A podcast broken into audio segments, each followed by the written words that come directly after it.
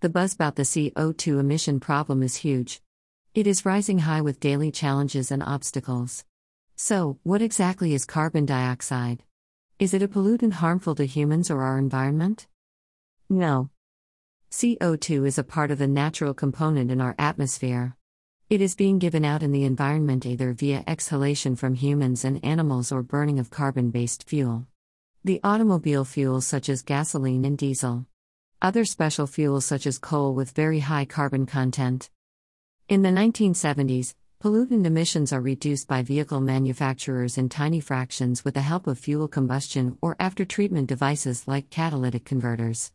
However, the problem with CO2 emission can be eliminated with alternative fuels or other renewable energy resources. Renewable fuels help in reducing CO2 generation by absorption of atmospheric CO2. Treatment like a catalytic converter cannot be attached to the vehicle to filter out CO2. Climate change is associated with CO2. The problem with CO2 rising levels is becoming a contributing factor for the greenhouse effect, hence, global temperature is raised, affecting the climate. Along with CO2, other greenhouse gases are equally contributing to the situation, but CO2 became one of the hazardous factors in the contribution. It has been noted that less than 5% of man made CO2 emissions, from natural resources, even in smaller amounts, can alter the Earth's natural balance. Hence, the mission to reduce CO2 emissions from all sources, including automobile fuels, took birth and became a major cause for eco friendly movement. CO2 emissions from automobiles. One of the global problems is the rise of CO2 emissions from automobiles.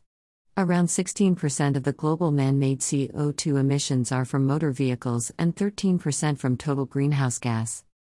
One of the crucial causes identified is the rise of the use of automobiles for day to day purposes. It has become a major contributor.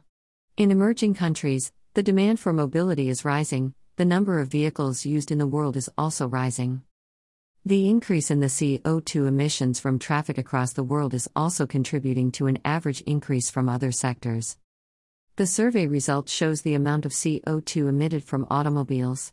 As per Stern Review, the UK government's 2006 study on the economics of climate change identifies that the least cost effective way to reduce CO2 emission is by addressing vehicle technology measures. In my opinion, the rise of the population will lead to the problem in the use of automobiles or transports on the road.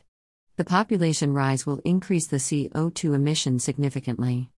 The best way is to switch to alternative fuels or try to go for sharing based automobiles. The shared cars will help in eradicating the CO2 emissions from automobiles. Source OICA, International Organization of Motor Vehicle Manufacturers.